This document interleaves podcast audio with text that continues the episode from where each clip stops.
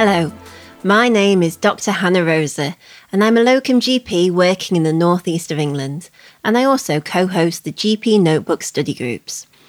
Welcome to the GP Notebook podcast, where we discuss bite sized topics aimed at all those working in primary care. You can find us on all major podcast platforms, including Spotify, Apple Podcasts, and Google Podcasts. Please follow us to receive notifications about new episodes. And if you like what you hear, please consider leaving a review to help other listeners find us.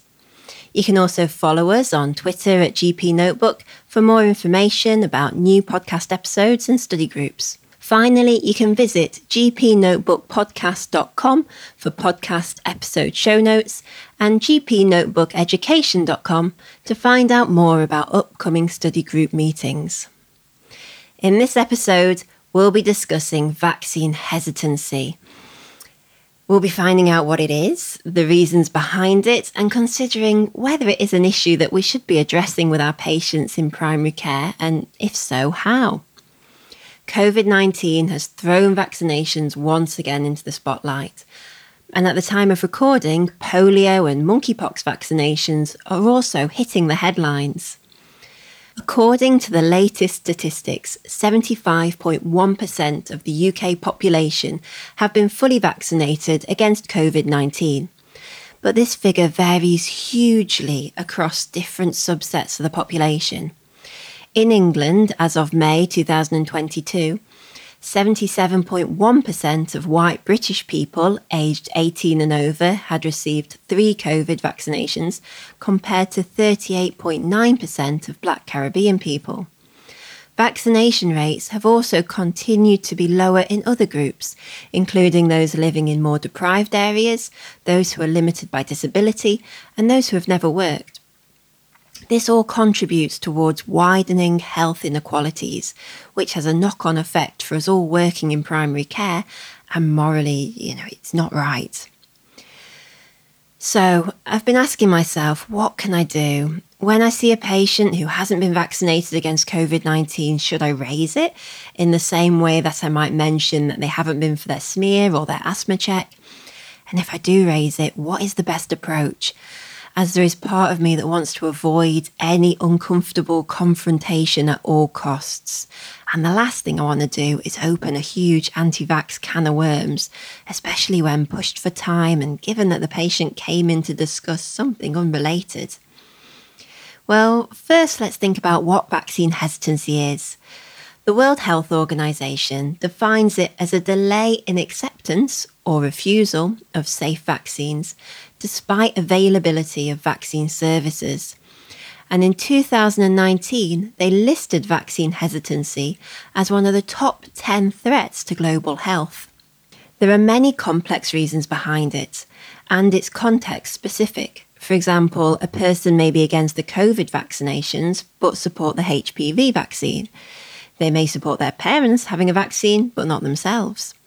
Traditionally, the three C's model was used to conceptualize vaccine hesitancy. However, in 2018, researchers proposed a five C's model.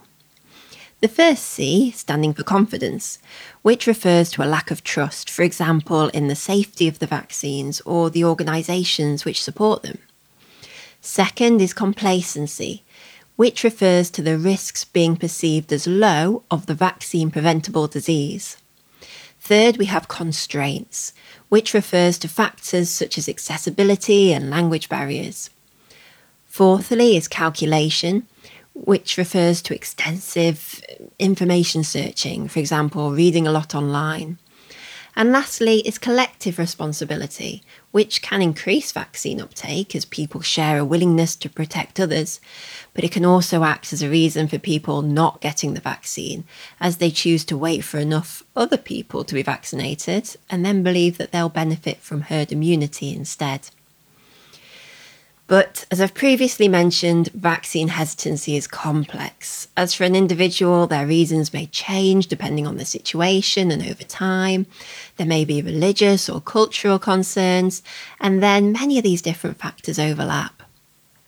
So, based on how complex vaccine hesitancy can be, can we try to address it within primary care? two things have inspired me that yes, we can, and also that we should. The first was reading a case study where six GP practices in Leicester worked with partners on a personalised approach to vaccine hesitancy concerns. They took a variety of approaches, including working with local radio stations to deliver messages in different languages, having pop up vaccination sites, for example, in mosque car parks and on housing estates, and working with faith leaders. The most effective method, though, was found to be speaking with people individually. The patients first received a call from a GP receptionist who conveyed some key vaccine messages. Then, if they weren't happy to book a vaccine, they next received a message from a nurse. And then, if they wanted to, they could have another appointment with a GP.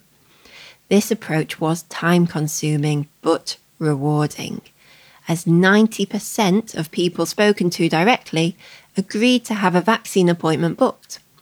And then the attendance to these appointments was an impressive 95%. So clearly, discussions with healthcare workers managed to change the minds of lots of vaccine hesitant people. My second source of inspiration came from an article in the pharmaceutical journal called How to Address Vaccine Hesitancy from 2021 which, although primarily aimed at pharmacists, also had a lot of good take home messages for everyone working in primary care.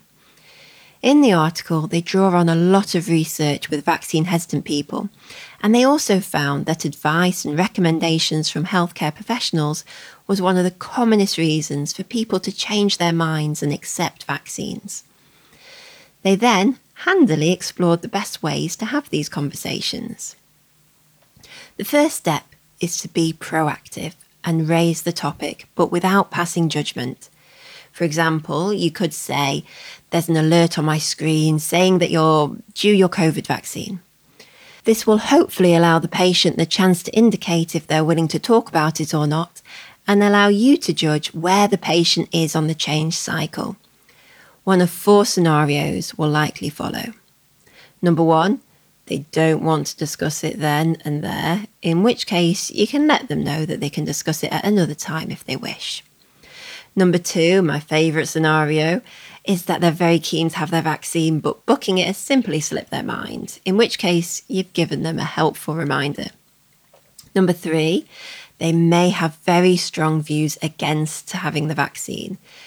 In this case, I personally wouldn't recommend taking the discussion any further other than possibly offering to send them a text message with a link to the latest public health information, as you don't want to end up in a debate going back and forth, or worse still, an argument. Number four, they may be vaccine hesitant and have been putting it off, in which case you can then offer to explore their concerns. So, in those patients who are willing to discuss their vaccine hesitancy further, how should we proceed? Well, one approach is simply to ask them about their concerns. But if you get the feeling that the issue may be quite complex, and if you have the time, sometimes employing other behaviour change techniques can be very powerful. One method is to ask them to think about and list the advantages of not having the vaccine and then the disadvantages of not having the vaccine. The aim of this, other than eliciting the patient's concerns, is that the patient voices their own arguments for and against the vaccine and hopefully, through discussion, sees that there are far more reasons to have the vaccine than not. People are far more likely to make positive change if they're the ones that have voiced it, rather than if they've just been told what to do. If the patient does seem willing to have their vaccine, then the final crucial step is to ask the patient to make a plan with a date in the diary for when and thinking about how they're going to book their appointment. As change is then far more likely to happen if this is in place.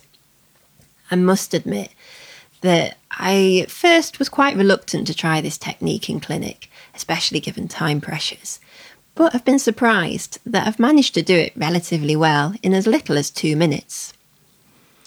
When it comes to answering questions, be honest and provide any answers that you can or direct patients to the appropriate resources. I find that the NHS COVID 19 vaccine webpage is one of the best to use and direct patients to. It's up to date and it has good links to further information on vaccine safety and side effects, for example, the risks of developing blood clots or myocarditis. And another page which discusses pregnancy, breastfeeding, and fertility. It also addresses many common questions, such as the speed at which the vaccine was developed guidance on the vaccine and different health conditions, and the different ingredients that the vaccines contain. Finally, it lets patients know how they can arrange to have their vaccines. For patients for whom English is not their first language, then the NHS North Cumbria website has a large range of COVID 19 vaccination leaflets and videos in a range of different languages. I've included the links for both of these resources in the show notes for this episode. A top tip that I learnt when it comes to discussing vaccines with vaccine hesitant patients is not to use fear, as it can backfire. When researchers looked at how to reduce vaccine misperceptions, specifically with the MMR and the falsely claimed link with autism, they found that parents actually had an increased belief in the vaccine autism link after they'd been shown pictures of sick children suffering from diseases prevented by the vaccine and that parents who are told a dramatic story about a child who nearly died of measles then had increased beliefs in serious vaccine side effects.